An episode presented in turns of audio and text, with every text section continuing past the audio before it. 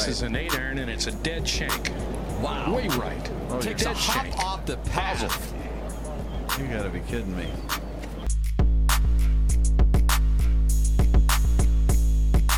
Very tough pitch shot right here. You got to hit it into the hill, one hop up and bite, and it's in. Kind of like that.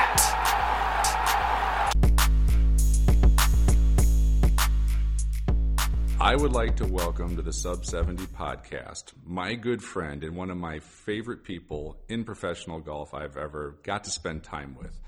And he is a man who knows like everybody in the industry from professional golfers to people in it. He really does need no introduction. So I would like to welcome Mike Dominic to the Sub 70 podcast. Mike, thank you for joining us tonight. I've been looking forward to this conversation.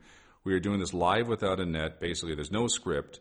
And let's just talk some golf and life and shit and stuff we're both seeing and just like wing it and see where this goes for 45 minutes. I am here to burn shit down. I love it. All right. I'm, re- I'm ready to go. Well, not burning shit down, but just some like cool golf stuff. Like I haven't even talked to you that much about this because I wanted to wait, but I know you're just out in Bandon. I haven't been there yet. Give me the give me the field report. Bandon Dunes from a professional golfer standpoint, architecture, the hang, the boys, the whole nine yards. Where's this one rank? You've played golf over the world. Where's this one rank of like you got to go do it, or it's like a good but not great? You know, give me your synopsis.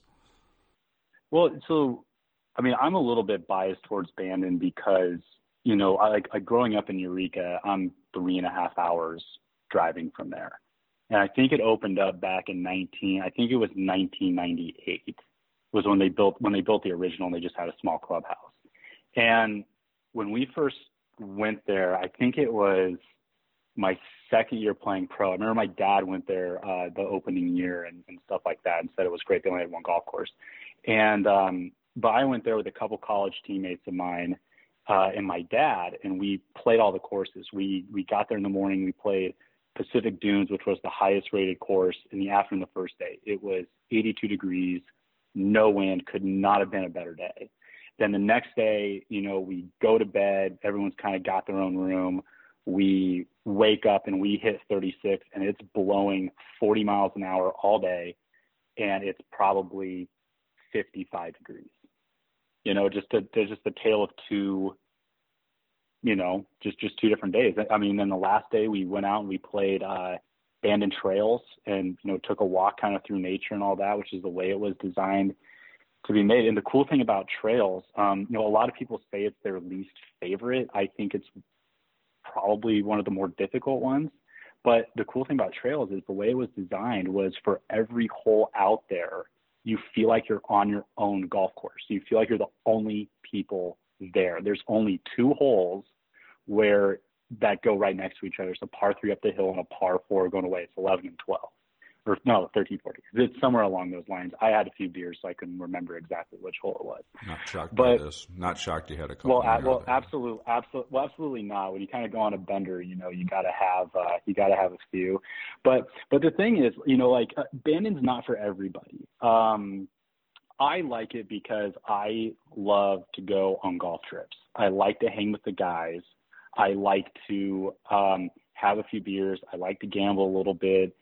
Um, and, and, the, and the thing about Bandon is the hospitality is unbelievable. They do not know how to say no there. I mean, we're we're sitting there, you and obviously everyone's heard the legends of the bunker bar, right? The bunker bar just sits below the main lodge, and it is it's just a bar. I mean, it's nothing special. It's whatever. They have vents in there so you can smoke cigars. They have two pool tables, a dartboard, and a bunch of dice cups. And you go down there and you drink and you smoke cigars and you play liar's dice. And you know, and, and a lot of times you'll you know get 12, 14 guys together and just everyone will sit there and play liar's dice. And it, like the first time we were there, it was probably 10:30 at night, and we go up to the bartender. We're like, "Hey, uh, we're thinking about having another one. When do you close?" He goes, ah, "Whenever you guys want to leave." I love it. Like, holy crap! Okay, so we yeah, so we stayed there. We had another we had another drink, and then we go, "Hey, we want to order, um, you know, a, a couple glasses of scotch to go back to the room. Can we get to go cups?" He goes, "Dad, just take the cups. Just take the glasses back to your room. The maids will get them in the morning, and they'll bring them back here." I'm like, "No shit! Like that's awesome." And 24 hour shuttle service you know, regardless if it's two o'clock in the morning and you're completely sloshed, a shuttle will take you back to your room. Whether it's the right room or not, that's up to you. You find a bed to sleep with So- somebody with, though. it just, Make it work. Just, it just it, it just depends which one you want to jump in. Right. You know. It- Can you play those golf the- but- courses blowing at 40, though? Is it unplayable or are they not that hard where it's. It's uh, you know, it, it depends on. So the, we we played Bandon. So we played Bandon Dunes um, the last day, and it was blowing probably probably the hardest. And I played some of the USAMTs where they played where it was fine. We had a kind of a northwest wind, so a lot of the holes, you know, the way it's designed is you will play one hole into the wind, one hole crosswind, one hole downwind, one hole crosswind, one hole into the wind, next hole downwind. Like that's just kind of the way that it moves around because it's built for every different wind direction. Right, right. I mean, you can play. You can play. I uh, let me see. It's uh, one, two, three, four. I think it's the fifth or sixth hole. It's a par three right along the ocean. I had 171 yards to a back right pin, and I blistered a four iron and came up 25 feet short, uh, short of the flagstick. You know, but the next day I went out and played there, I could hit pitching wedge, or Yeah, the- or the- sand wedge. the wind has that, obviously, that kind of a factor into what clubs Right. you play, and bunkers are one day in play and now they're not in play, right? It's like, so I'm assuming it's completely exactly. how golf was originally Exactly. designed. It was how golf was originally designed. You know, it's walking only, so that that kind of deters a lot of people. Um, you know, we've had a lot of guys from our club want to go up there and have a, you know, just like, like a guys trip, but you know, they ride down here every day, Right. and you know, you have some joints that don't work. You know, especially when you start getting older, and you know, some of them didn't enjoy it because when when you put that much walking with that much weather, sometimes the weather, most of the time the weather, um, it, it, it kind of it, it wears on you a little bit and, and and so some people you know don't really like it. But in terms of the accommodations and everything like we got one of the cabins this time where it had four um everyone had their own master suite their own bathroom their own bed their own you know closet sitting there right next to the um you know the lily pond. And uh, we had a central room with a mini bar, coffee station, living room with a big screen TV, like you know, which would be like really cool right now, especially when you have all the sports going on, you know. So a little cigar smoking patio on the back, and you know, things are just great there. And it's its own private piece of property. There's no police officers. There's, you know, it's just kind of do everything at your own risk. It's a golf playground for people that love to do it and don't want to make the trip over to Ireland or Scotland, you know, or and, and just kind of get that experience. But I know like you've had several. I mean, I think you've thrown out, uh, you know, Dismal River, Sand Valley. I haven't been to those places, but you know, from the way that you've made it sound, it they seem awesome or similar. Yeah, it's similar. You can take a. I mean, Dismal would be impo- not impossible. You wouldn't want to walk it. It's just the holes are nine hundred thousand feet from each other, and the topography. You know, I don't see anybody ever walking those golf courses. They're so well. They're three miles from the clubhouse to start off with, so or whatever, two and a half miles. That would be bad from the start. Um, but yeah, I mean, it's a similar vibe, right? Like it just sort of they have like one rule, like don't be an asshole. You can do whatever you want Yeah, to, off where you want to, and just like treat everybody with respect. But it's like the greatest. Dismal, in my opinion, is one of the greatest golf experiences in the world. I've been out there nine million times, and I can't wait out, you know, to get out there at nine million and one because of the Where- food oh. and the, everything. It's fantastic, right? Right. Well, I mean, I I remember seeing the pictures on social media about the food, you know, with your kids and stuff. And I, I mean, it looks awesome. It looks kind of like the same hospitality of, you know, Bandon. That's the thing about Bandon. There are no rules there. Just don't ruin anyone else's fun and don't be an asshole. Yeah, my only concern is my You know? left knee is shot. I've had two surgeries on it. I had like no meniscus left, and I'm getting old. Like I'm 47, right? So like, I think I That's by- old. that's old. I know. Like by day three, I don't know if my knee would hold up, or I'd be like bone on bone pain, which is like it sucks. I can physically That's, walk that's it, that's true. Um, you know, but I mean, I mean, you- that's something where I think where you would just have to take a nice, uh, a nice bottle of something. So like Yeah. the first day, um, we had a bottle of Glen Glendronach 12 in the bag. Um, caddies took a nice swig of that every now and then and, and partook. Uh, the second day we had Talisker Storm, you know, which is a great, more of a peaty Scotch or whatever. that, you and, want that uh, in the the bad thing weather. was- in the bad weather, you want You the are- peaty. Yes, yes. Right. hundred percent. Well, the second, yeah, and the second day we went out because we just did 18 a day, and and we were there with two guys who were, you know, they're they're 25 handicaps, but they love to have a good time.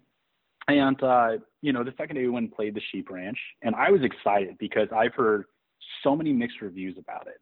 You know, like like like my high school golf coach JB, he's just like, uh, Dominic, it's on a retired wind farm. You know why the wind farm got retired? Because it was too windy. It was too windy for a wind farm, and I'm like, that sounds awesome. Like I'm in. I got to experience this.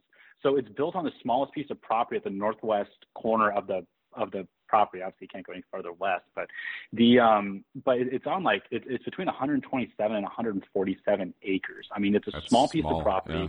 So the, right. So the thing that they the problem that they run into is they have a lot of holes that go back and forth kind of alongside each other and it blows out there and you can't hear people yell for or you can't see people right? So they've had some incidents where balls have been rolling up around you know other groups that have been playing and it's you know it's it's skeptical. However in terms of the architecture and the history and how they left it it's awesome because when you first went there uh, you would go to the head pro or somebody in the pro shop and say hey listen i want to go play the sheep ranch.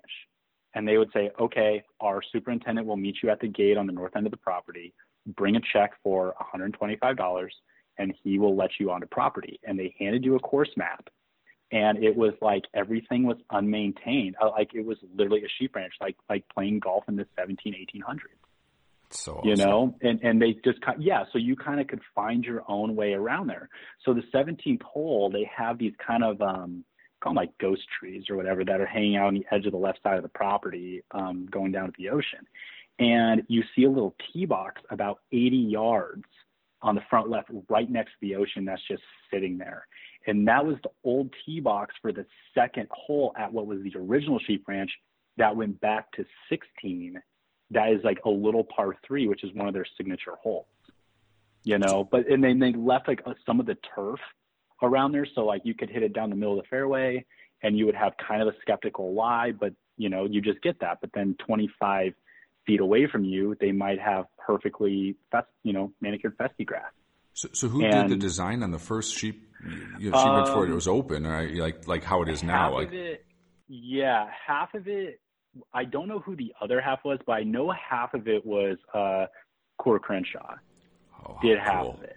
All right. and then someone else did the other nine and it's it, and here's the thing though it's super because they built it around the wind it is super playable it's not very long and it's a lot of fun i mean it's it's it's a great little golf course that they that they put up there and it has its own private driving range which is great Maybe I'll just have to hire another caddy just to carry me at times if my knee starts flailing up or something like that. Like that seems reasonable. like a Sherpa. I need a Sherpa for for Bandon. I, I, I tell well here's the here's the cool thing. The guy who caddied for me, we weren't gonna take caddies, and I finally told my dad, I was like, Hey, you're gonna want to take caddies because you get these like rickshaws that you can drag across the green and no one will yell at you, you know? And I'm like, Your guys are gonna be battered and tired and it's just it's way better if you take a caddy to kind of guide you. Because I'm not gonna take my time at the experience and tell you where to hit it and look for your golf balls you know. So so the guy who caddied for me uh, was a guy I played against in high school. He was a couple years older than me. He played at Chico State. Uh, Danny Clayton. If you go to Bandon, call and have him reserve him. I mean, he's been there for ten years. He's a great player, and he will drink with you, shoot the shit, have a great time, call on airstrikes, get beers delivered out on the course for you. I mean, he is just he's the guy. And then the other guy who caddied for us is pretty funny because he looked exactly like Walter from The Big Lebowski. Oh, who doesn't like, Like Walter exactly for the Big like. Lebowski? Right. Exact right. I thought he was going to pull a gun out of the bag and start, you know, point it at us. Did he have the walked in with glasses? He so he so for every year for Halloween he goes as Walter, and he has a uh, a green right. So he has a green plastic um, squirt gun, and he goes around and would shoot people in the mouth with tequila shots. You know, and he had all the lines down. He had the vest, the glasses, everything. It was so cool. Did he yell market zero for any of the shots if he saw an infraction or anything like that? I I I wish I wish that he would have done that. I should have yelled that. How do you, You not? know, like when you're when you're when you're putting out there from 85 feet on some of these holes, and you know, and, and you're three putting, and the guy's going great three three putt, you're like Right. market zero, market zero. market right. zero, market zero. About a world of pain, Smokey. Right. God, it's one of the You know? greatest. mo- Is that not one of the greatest movies of all time? I my my girlfriend was worried about me. Um, last fall after Q school, I came home and we got a nice little string of cool weather. I didn't touch my clubs, and I sat in here and the Big Lebowski was on almost every day. And I went to the store and I got Kahlua cream and vodka, and I drank White Russians and watched the Big Lebowski probably three or four nights in a row while she was teaching yoga. And I'm going, you know, she'd come home like, "How you doing?" Well, half lit "Ah, now. You know, I'm, I'm doing great. Just don't light a match, honey. it's uh, it's like one of like I don't even think it was out in the movie theaters. No one knew about it that much. It, it's like it's one of the most hilarious movies. I've thought about like doing the thing where you put the like the like the the ball hitting the putt into the hole instead of the bowling pins. Like when he's like you know just chilling, listening to the sound of it. Like is there something to the Lebowski where I could get a little bit out of that? Right? Like if I just heard the ball that sound of it going into the cup, would it improve my putting? Because it did. I mean, I'm, I'm thinking the Lebowski was definitely thinking this was helping his mental bowling game of just hearing those pins crash. Well, something. I think he had a, a little something else in his system too Yeah. that may have, um, just like enhanced it. you know. Yeah, absolutely. I mean, you know, I mean, the best is when I one of my favorite parts of that movie is when he goes and he he dead he puts the piece of wood on the ground, he puts all the nails in it, and then he puts the chair up against the door to keep people from coming in. The door opens the other way. You know? It's, yeah, it's just the It's greatest. classic. The, the subtleties of that movie. It's just the greatest thing ever. Like but one of the one of the funnest one of the funniest memes uh, or whatever clips, whatever you call them nowadays, that I've seen on Instagram is when it when it, when it says me on my way to play a midweek round with the boys, and it's him right after he gets uh, checked out by the gynecologist. You know, and he's just driving with the joint in his mouth, hitting the roof. You know, to it's the greatest. It's like And, one of the uh, greatest movies ever. I think I Right. even It got to put it, really, in front of it really tied the room together. Uh, Yeah, yeah, it just- really tied the room together. Caddyshack is great. I, I It was is. so disappointed in Caddyshack two and three. Yeah, I can't They talk about those. No, but the first, Oh, but I, but yeah. Lebowski is oh, utter classic. And like, if somebody doesn't find it funny, I'm like, how do you not find that movie funny as shit? Like, it's the greatest. Everything about it, like, it's just the greatest friggin' movie ever. It truly is. Yeah, well, it, it goes along those lines too with like Tropic Thunder. You know, I was watching Tropic Thunder whenever it came out, and I'm watching this. I'm going, dude, this is the worst war movie I've ever seen. Like the first time I watched it, then the next time I had a few beers and I watched it, and I go, oh my god, this is a comedy. like I don't know why I didn't even know it was a it was a comedy at first, you know, especially with the cast. I was I, I'm it took me I watched it three or four times. I didn't even realize who Robert Downey Jr. was. I'm like, where's he in the movie? Know, you're like, this doesn't compare to Deer Hunter. Well, yeah, right. It's exactly No. Apocalypse Now. Yeah, this yeah, this isn't Saving Private Ryan. Exactly. Well, I, I was going to say back to Bandon because uh, now we got in that tangent. Yeah. Did you have any good rounds? Did I mean you are a professional golfer? You know, I Did-. I I played the best at Sheep Ranch. I had, you know, for blowing forty out there, I had six birdies. A Couple boy, I think I shot three or four under at at Sheep Ranch, and it was the first time seeing it. And and here's the thing, um, it, it could have been lower because there were a lot of times that we had, you know, because we had four guys, two caddies, double bagging it. A lot of times, since I had been there before and I was a little more on vacation, I was trying to have like my my buddy Nick who was up there, I was trying to have the caddy help him out as much as possible and get him around because I can find my own way really around the golf course. You know, so so I shot you know 68 there. The first day at Trails, I was a little hungover um, from the night might make- before doesn't that make driving three and a half hours.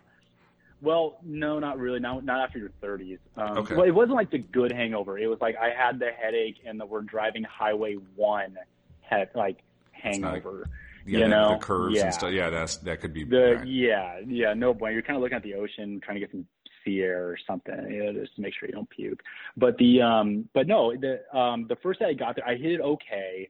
Like I found a little bit in my putting. I probably shot 75 at trails, and that was and that was a tough time. I hit it pretty good. I just, you know, I let a couple slip away here and you know here and there. I had a three putt from from six feet. I want to say I was 74, 75. And then Bandon the last day, we were moving around tee boxes. I had a couple birdies. Um, but then the back nine, it got so ridiculous. I mean, The tenth hole, I left one in the jaws. 11, 11 was unbelievable because it's like it's like 420 yards uphill, and I went driver. I hit five wood from 160 yards, and I was 35 feet short of the green. Did you at least And- hook it? Did you hook it in the wind a little? I hope. No, it was it was a dreaded dead straight dead straight ball. Did not hook it into the wind. At this point, I was not capable of doing that. And and and left there was fescue. Right there's bunkers, and I'm I'm sitting there going, okay, we're just gonna try and get this thing anywhere on the front half of the green because three wood was too much. It may have been the right play, but the um, but then you know I hit I hit a pitch shot out of the fescue out of a rough lie to 15 feet, and I'm straight downhill downwind. And I probably hit this putt six inches, and it just rolled all the way there and just leaked past the hole to about a cup. You know, I mean that's how hard it was going. But then the next, you know, um, uh, what was it? A couple holes later, you know, the par five that everybody was talking about in the in the amateur. I mean, I went driver pitching wedge. You know, it's five fifty, five sixty. I think from the tees that we played it. Um, there was one tee box more behind us, but you know, I, I didn't play that one. But I mean, I, I mean, I went down there and you know hit driver um, driver pitching wedge and and two putted for birdie. Uh, but the next hole, I mean, it's right back into teeth. It's a short hole. It depends. It would no wind, it depends on what line you want to take. I pulled it left into the bunker, and I had 130 yards into the green, and I was right like in the middle of the bunker, and I think I hit seven iron out of the fairway bunker straight up in the air, and I watched this thing come back at me. You know, I had a 40 yard, 40, 50 yard pitch shot. A you know, wee to get up there breeze. and save par. A wee breeze. A wee breeze. You know, again, for for example, there's a 320 yard uh, par four. The 16th hole goes right along the ocean. It's a great hole. Last time I played it, I birdied it. It's awesome. Split fairway, super scenic, the whole thing. Um, I was going to hit four iron. Caddy talked me into five wood. I three quarter to five wood with a little bit of spin on it, and it airmailed the green and went and went down the hill into the ocean or on the beach or wherever it was. I mean, that's just how hard it was blowing. And but it's one of those things like you just you gotta you're at Bandon, you gotta embrace it. You know, and people don't people don't like weather sometimes. They want to go someplace and they always want seventy five, no wind, greens rolling a nine and a half and I'm like, dude, No. screw it, man. Like like Give me the how, many- how many times are you gonna play in what give me the I'll wind. Yeah. I'll hit six hybrid from 118 and draw it into a the, the, the wind and hold my line. I, I've got that shot. I'm not afraid to You know, use it. uh, I was going to ask you about that. Is that six hybrid because you have six hybrids, or do you have like a like a four and a three in there somewhere? I got a four, five, and six. Okay. All right. By the way, I do like the hybrid, the hybrid that you sent. Well, what You know, the happened? hybrid, the hybrid, and the three that you sent over. I mean, I don't know if I should be proudly admitting this, but what happened is at, at Kishwaukee National Golf and Polo Club in DeKalb, Illinois. I don't know if you knew it had a polo field there too, um, and a I national know it had a membership. polo yeah, polo field, national membership, uh, helicopter landing pad. It's got everything. Um, hope you hear the Really? sarcasm. So I can What- fly. I can fly. I, so I can have my Land friend your- fly me in on the helicopter. You could land the private Perfect. jet there too. There's also a runway at Kishwaukee National Golf and Polo Club. Um, yeah. Yeah, That's- yeah, it's that's got great. everything, everything that anybody ever wanted in a club. But uh, out there, there's like a, these a bunch of like 180, 175, 188 yard par threes, right? And it's Mm-hmm. like I can hit this little hybrid with like a little cut. It goes up, it lands soft. Why am I fighting this with a six iron? So it started off as like Right. a little like par three finder, and then like I got pretty good with it. I actually can hit like knockdowns. It's easier out of the rough, and then like it's you know just put your ego aside. And I was like, I'm actually a better golfer with a six hybrid than a six iron. And I kind of sweep it anyway. I don't take like huge divots, Yeah. and Which is it, great. It it actually works. Like I'm, you know, if I really want to turn one hard, you know, like 190, pretty big, right? A lot of horsepower Mm-hmm. there. Um, But it's good from like 175, 180. It's like pretty money. Like you can just three quarter a little Yeah. cutty six hybrid out there, or in your case, if it's a 30 mile an hour wind, I'll I'll put it back in the stance. I'll hit a little punch draw, 122. Yeah. I've got that shot too. So I say bring the elements on. I'd rather have a little rain. I want some wind direction. I want some shit if I'm out at a golf course like that. I don't want 80 Yeah, and but sunny. that's what. uh, Yeah. Yeah, and that's what makes um you know you're an entrepreneur. That's why you like that stuff. You know, I mean, if anything was e- if, if everything was easy, everybody could do it. You know, and, and, and two, and it's funny you mentioned that. So two names I'm going to throw out here: Betsy King, who um, I've played multiple times. She's a member over at our, our club here in Scottsdale, and Eric Hanson. Okay, Eric Hanson, you know, pitched in the uh, for the Mariners back with Griffey and Randy Johnson, pitched in Toronto with Roger Clemens and and stuff like that. So, uh, you know, the guy he was an all star. He's been around the block. But Eric Eric Hanson is a phenomenal amateur player. I mean, he's got a completely messed up ankle where the USGA actually gave him the Casey Martin rule where it's like if he qualifies for a US Senior Open or a you know like he was in Colorado for he qualified for the Mid Am uh, last year at Colorado Golf Club. He is out there in a cart riding around because you know he can't walk 18 holes and, and play golf. It's it's tough. But those guys, I mean, Betsy and Eric. Um, Eric's 55. I can't remember how old Betsy is, but when you watch now how many woods and hybrids they have, you know, Eric Eric has driver three wood, five wood, driver three wood, five wood. He doesn't actually carry a hybrid, but Betsy's got a couple hybrids. And Eric will literally saw off a three wood from like 218 and cut it around a front bunker, you know, into into whatever hole he's playing, you know, or he'll take a four iron from you know 170 yards and, and carve a little draw into the wind around the bunker you know into into a back left pin and stuff like that.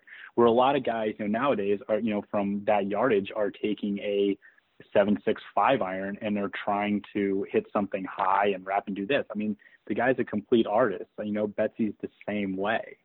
And they always go dude it doesn't matter. No their games have changed so much over the year but they go it doesn't matter what you hit. Just swallow swallow your pride, swallow your ego. It, it, you know, Jack Nicklaus said the same thing. It doesn't matter what club you hit; it's how you hit it.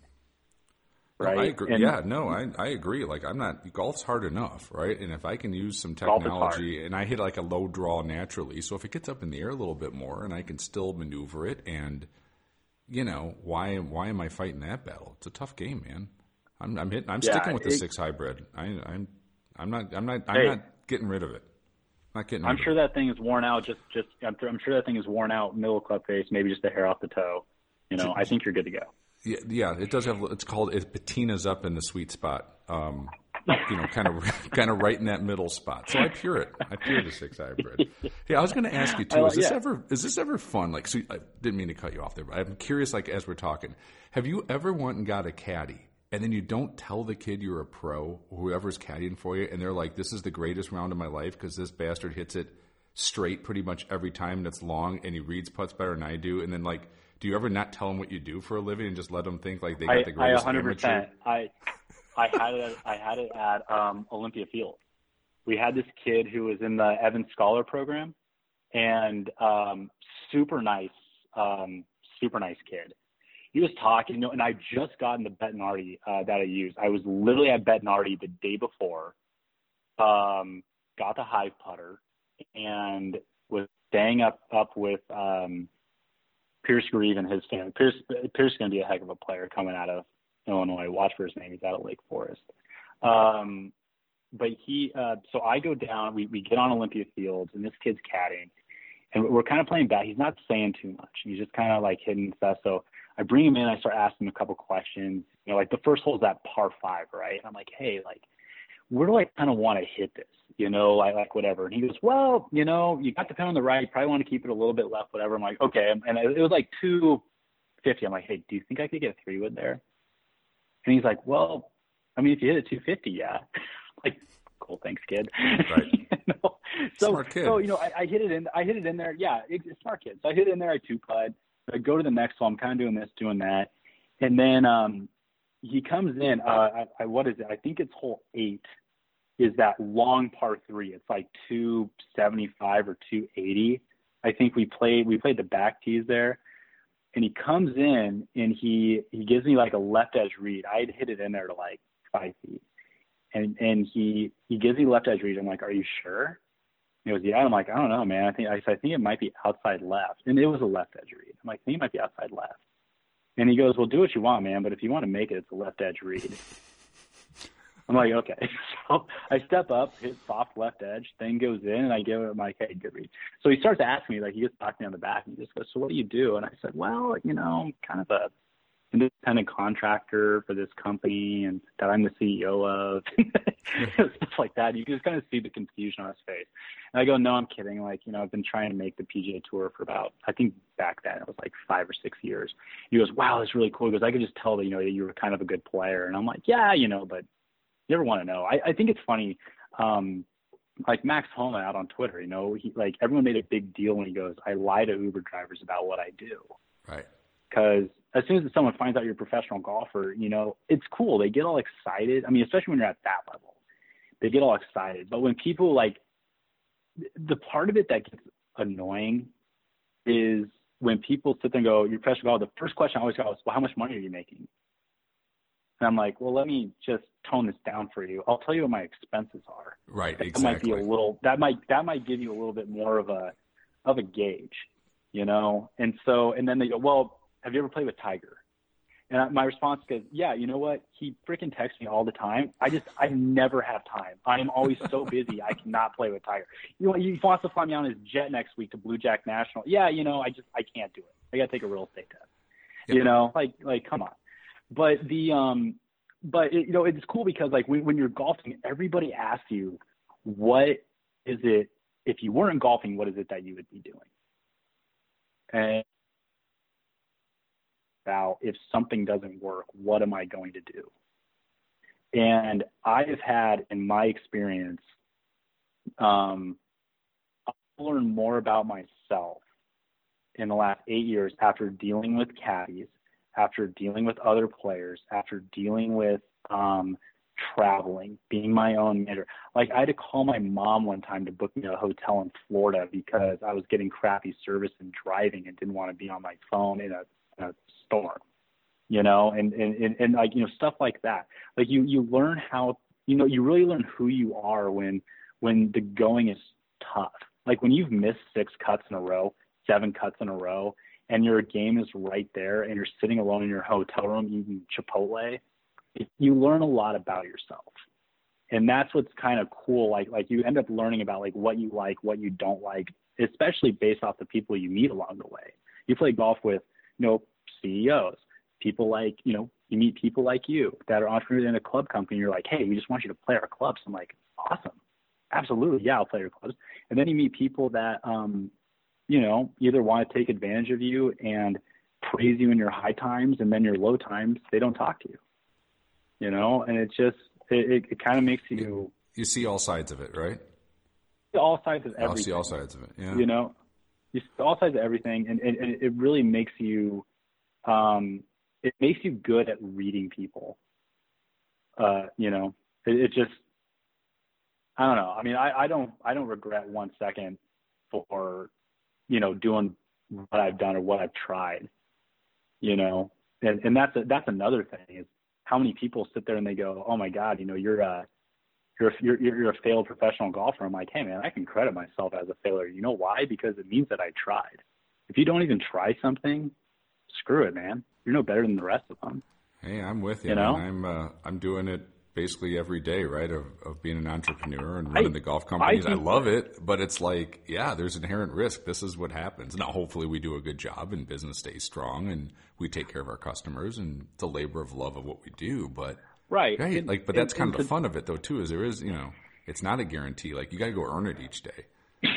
Right, and and to talk up um, sub seventy a little bit, you know, it, you can go over performance based off of price point, based off of customer service, everything across the board. You guys are great. I mean, I got in touch with you from Ryan, uh, who Yeah. runs the Monday Q Info account, and I sent you a, and I just, I, I don't know if I called you, left you a voicemail or text you, and you got back and you're like, hey, would love to work with you. Send me your specs. It wasn't send me your resume. Who are you? Um, you know, what's this? What's that? It was just, hey, yeah, we'll build something for you. And two weeks later, I had a new set of clubs. it's it's still Like- I'm humbled by that, right? So I am still I love golf, right? Like I go golf when I have free time.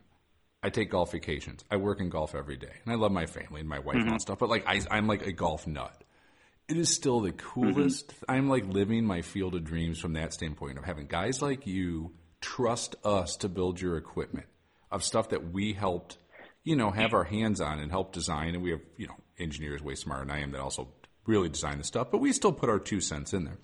It is still the coolest thing ever to get a call from a professional golfer and say, essentially, hey, can you help me? I would like to game your clubs in a competitive mode.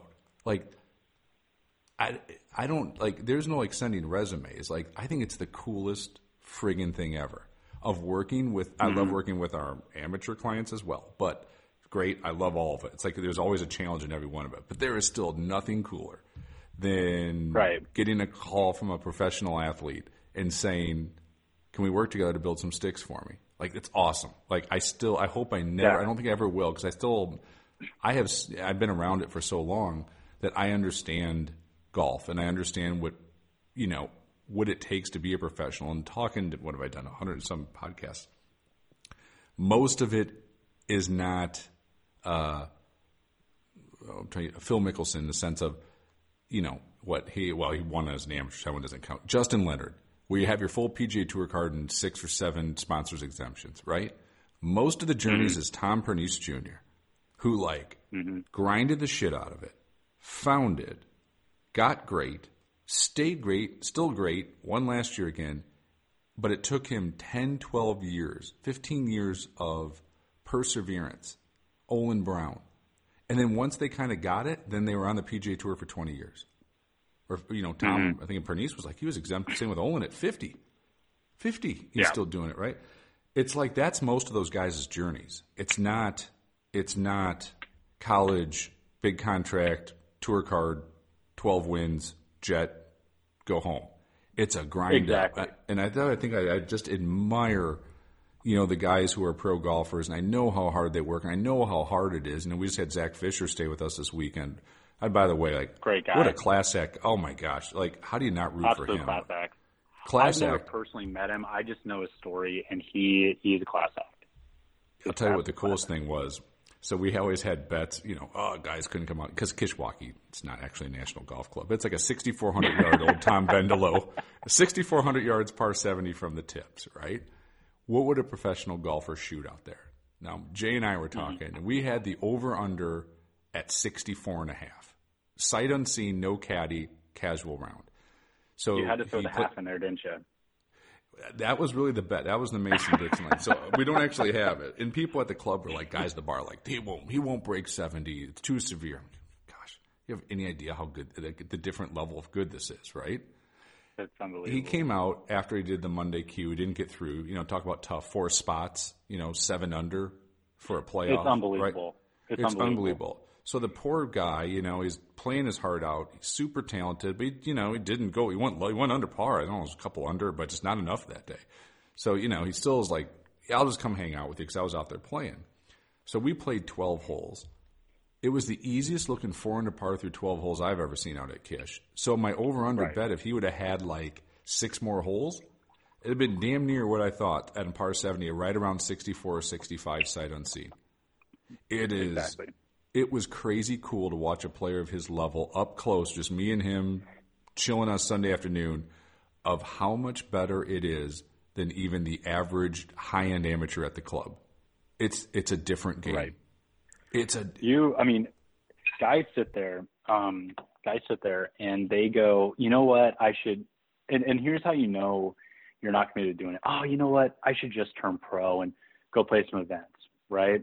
We had a, we had a guy um, out here several. Oh God, it's probably four or five years ago, and he was playing the best golf of his life. Played Division two college golf. He played with Rhein Gibson at Oklahoma Christian, and um, he was playing, I mean, where he was never shooting outside of 67 to 69.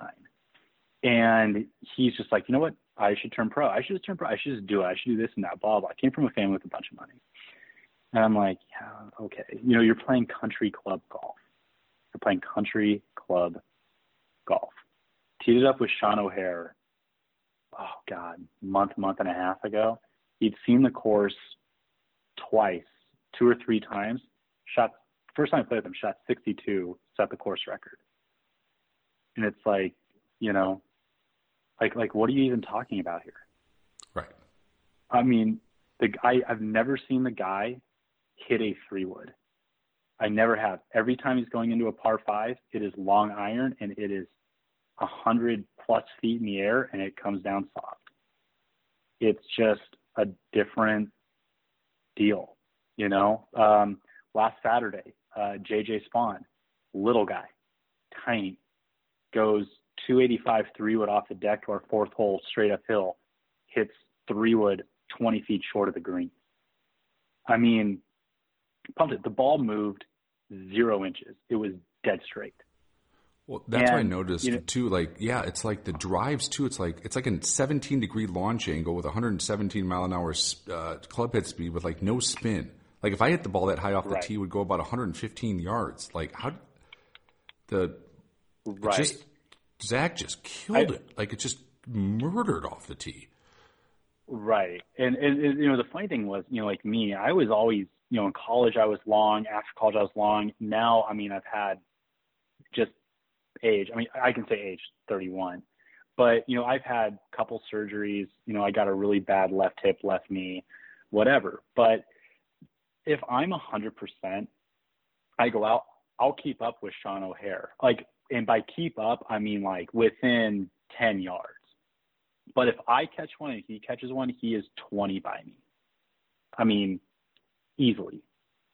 You know, and it's just it's it's a it's just a different game. But like, you know, I was just home, I was playing playing my high school coach and um, you know, a high school teammate who's just a phenomenal athlete. And I outdrove him by about 40 on one hole. He goes, Jesus, man. He's like, How far are you hitting it now? And I said, It doesn't matter how far I hit it. It matters what score goes on the card at the end of the day. Does hitting it long make it easier? Yes, it does. But look at what happened at Olympia Fields.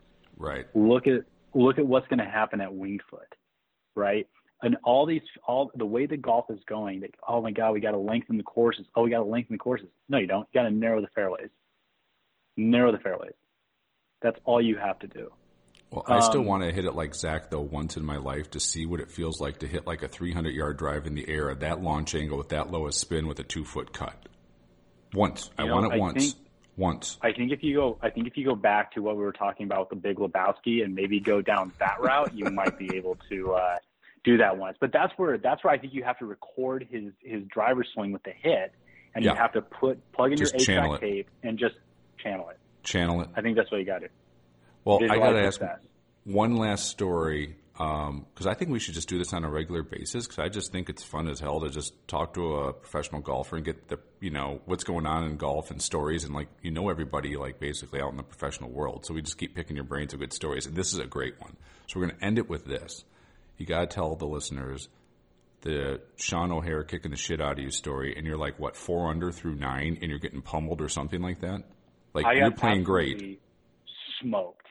It was like it was like a nurse with stage four Parkinson's trying to put a catheter in you. It was awful. and so we go out there. Sean's hungover. Okay, so I'm all excited to play with him. And the night before, he was having uh, drinks with one of our members, uh, Justin. Um, and Justin, and here's the thing: Justin's no slap. I mean, he's like a. If Justin practiced and played, he'd be a plus, you know, three or four. He played at Bowling Green State. Good golfer. Um, God, who did he? He um, he played against Ben. The Ben Curtis, who won the major. I think he Yeah. played against Ben Curtis, who played at Kent State. Ben right? Curtis, he's, Ben Curtis is now once again the nicest guy in the world. Uh, he's the assistant golf yeah. coach at uh, Kent State now. But yeah, he won the 03 Shut Open up. Championship. Yeah, he's Right, back home right. and So just he- doing his like thing, living his life. Right. Great So he was at Bowling Green when when when he was at um, Kent State. uh, right? when he was at Kent State. When he was at Kent State, yeah. So and, and Justin pounds it. He's a big dude. Pounds. So we we go out there. Sean's hungover. First hole par five, slight dog leg left. Sean hits probably five six warm up balls. Goes out there, goes driver five iron, five iron from 225 to six seven feet makes equal. I made birdie. We go to two. Sean misses a putt, but he hit like, I mean, he had a slight downhill par four, and just pumps driver over the right bunker, which is like you can get it there. I mean, with like no wind, but he was into a little bit of a wind, and he had like 40 yards in. I'm like, this is insane. And then he doesn't end up making birdie. He doesn't get, you know, he gets up and down the next hole, par three. Then it's like driver five iron to six feet, misses an eagle putt. I made birdie. Then we go to the next hole. Sean makes birdie. I miss it. Next hole, I make birdie. He makes birdie. Next hole, birdie, birdie, birdie. I think he shot 30 or 31 on the front, and I was I shot 32, and we were down. We were down like I don't know, two presses. We were down three. I mean, we're just getting our asses handed to us. So then he goes to he goes to 10. He misses a birdie. 11, he hits it to an inch, a par three. Again, it was like another five iron from 215 into the wind. Hits it to an inch, makes birdie. Um, I birdied the next hole, and I, I, I ended up shooting five under, and we lost six ways. What do you think he shot that And day? That was the day he shot 62. That was a 62. Thanks for coming. I'm 60 hungover. 62. Thanks for coming out. Thanks for drinking Casa de Sul tequila, which we know you love. And thank you, Justin, for getting him drunk so he's just not thinking about anything. And we just got our absolute asses handed to us. But it was one of those things where like he took a few holes off and he just kind of went par, par, par. Then it was birdie, birdie, birdie, birdie. No, Tom Haldeman was the other one we were playing with. And it's just like it was it was unbelievable. You know, where it's it, it was it was completely effortless. It was effortless to have the ball just like watching and like and like here's the thing. Like I played with Rafael Campos, played with Denny McCarthy, played with Cameron Davis. Okay. Campos and Davis absolutely pounded. They pounded. But and Davis is obviously farther a little bit farther than Sean probably, just with his youth and his length. But Sean for how far he hit it and how he never missed a fairway or a wedge, it's just like it was it was incredible. And and the funny thing was afterwards he goes, Man, he goes, I'm just not a very good wedge player. I'm like, Well, fool me, dude, you hit every one to six feet. 62. You know, You're doing something okay. Yeah, 62. And then, you know, he goes on the podcast with Gravy and the Sleeves and goes out and plays on Friday again, you know, like with, with Justin, one of our members. And, and, and they had Nost out there. They had um, uh, Drew Stoltz out there. You know, the guys are just hilarious, right? And Sean's like, dude, imagine, you know, if I could hit, you know, good wedges and good putts. And Cole Nost's like, well, Jesus, imagine if I could hit it 320. Right. You know, Right. like it's it's just it's it's what you it's what you get. It's But to go start. out there, mean, you know, and, and you're like, you're, you're playing against a guy who's had 24 million dollars in career earnings, plus or minus maybe a couple million, and you're excited to play against him, and you're sitting there watching him hit it, and you go, wow, like that. You know what? That was a one-time thing. The next time I played with him, he shot 63. The next two times, he shot 64, 65.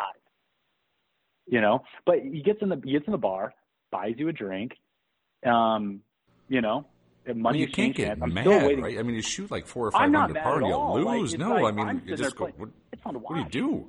Yeah. I mean, if I Well, shot. what what do you do? You you you go Happy Gilmore and you try and take his leg out or something. You got to sweep the leg. You got I to mean, sweep just- the leg, dude. You tip the hat and you go, well bowled, uh, sir, right? I mean, like, what else can you do? You did your job, right? You're four or five under on your own ball. Like, you would Well, take that well- pretty much every day. So it's funny because the the last time we played with him, real quick, the last time we played with him, we're playing 18. Justin, poor Justin, he did not play very well, and it, it, and Justin and Sean become really good friends.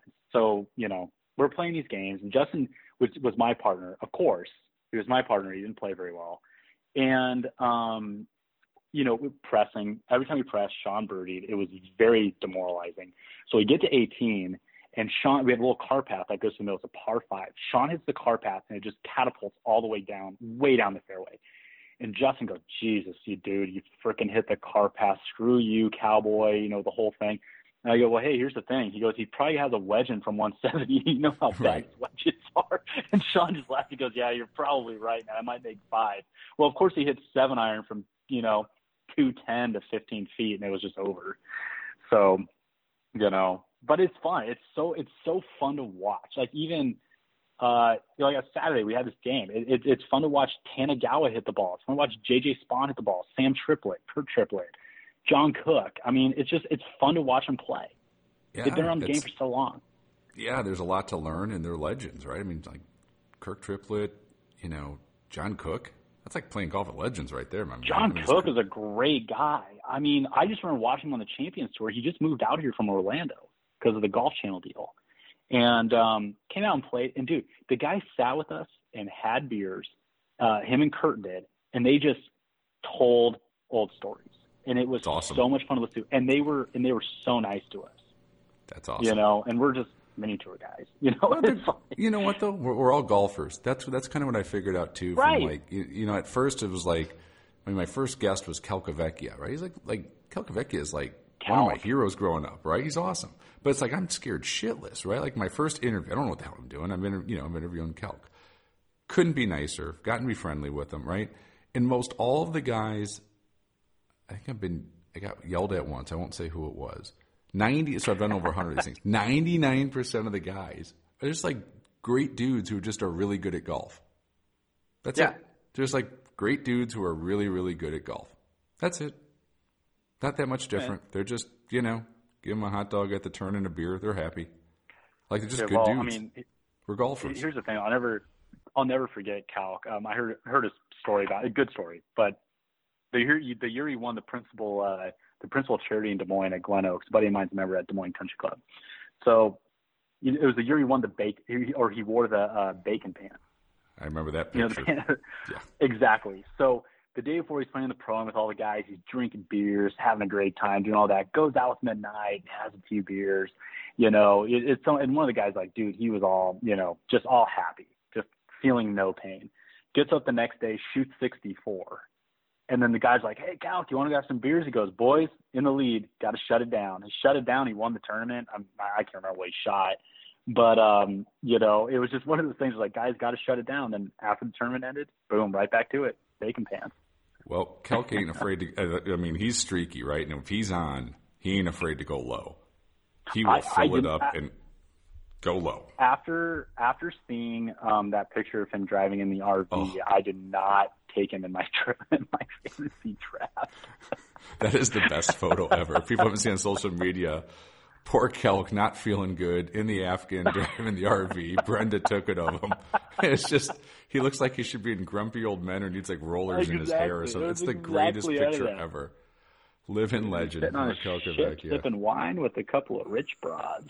Oh God! You know. All right, you want to do this great- again? those are Some- great. should we uh, I do this hundred, again? I a hundred percent. I, you know what? I think we should check back in every couple weeks. I'll start watching a little more golf, and uh, you know, we can Let's talk talk about about- everything going on and still Maybe share we'll- some stories. Maybe we'll do it like uh, like a post U.S. Open pod of just getting. I think a post U.S. Open pod would be great. I think a Yeah, post like- U.S. Open pod would be great. Get your perspective. See if the USGA actually got this thing together right, where it's not a shit show of disasters. Like let them play some golf. I think a, pro- Right, a feel like- professional's perspective would be good. Let's do it. I, you know? And here's the thing. I'll, um, I'll talk to my buddy, um, my buddy Kyle, uh, our assistant pro over here, is actually from New York and has played Winged Foot. So I will watch it with him, and I will get the ins and outs, and I will give him 100% of the credit on the on the deal. But um, I think it'd be great. I think Winged Foot is like Pebble. I, I, I don't think that you can screw it up. Well, let's hope. You know? yeah, let's yeah, let's have like I want to see like a good U.S. Open. Let them make a few birdies. We don't need it all tricked up. Right. But yeah, let's do a post analysis of that, and uh, let's get those. Let's get your perspective. It's it's fun to hear from the pros and what they you know when they're watching it on TV of what they uh, what they think. So I think I think it's going to be interesting. Let's do this. Yeah, no, I'm gonna go jump on. Uh, I'm gonna go jump on some Call of Duty and play some Warzone, and uh, I might see your kids on there. You never know. Well, have fun. Don't have too many tonight. We will be in contact soon. Thank you for doing this. I thoroughly enjoyed it. I knew it'd be fun. First podcast without any notes. I literally did this with just like let's just like talk like we bullshit and we talk on the phone or whatever. So this was perfect. Let's just I thought it was plod great. through. Yeah, let's go. Let's do it again. I had a ton of fun. So uh, have if I don't talk to you, have a great weekend. Play some good golf, and uh, let's catch up soon. Right, going to Oklahoma next week. Got Karsten Creek and Oak Tree National lined up, ready to go. Tough, it's tough life you lead, bro. Tough life. It's really tough. Thanks tough. again. It's really tough. Thanks again. Appreciate it. Jason, love you, man. Talk to you later. All right, later.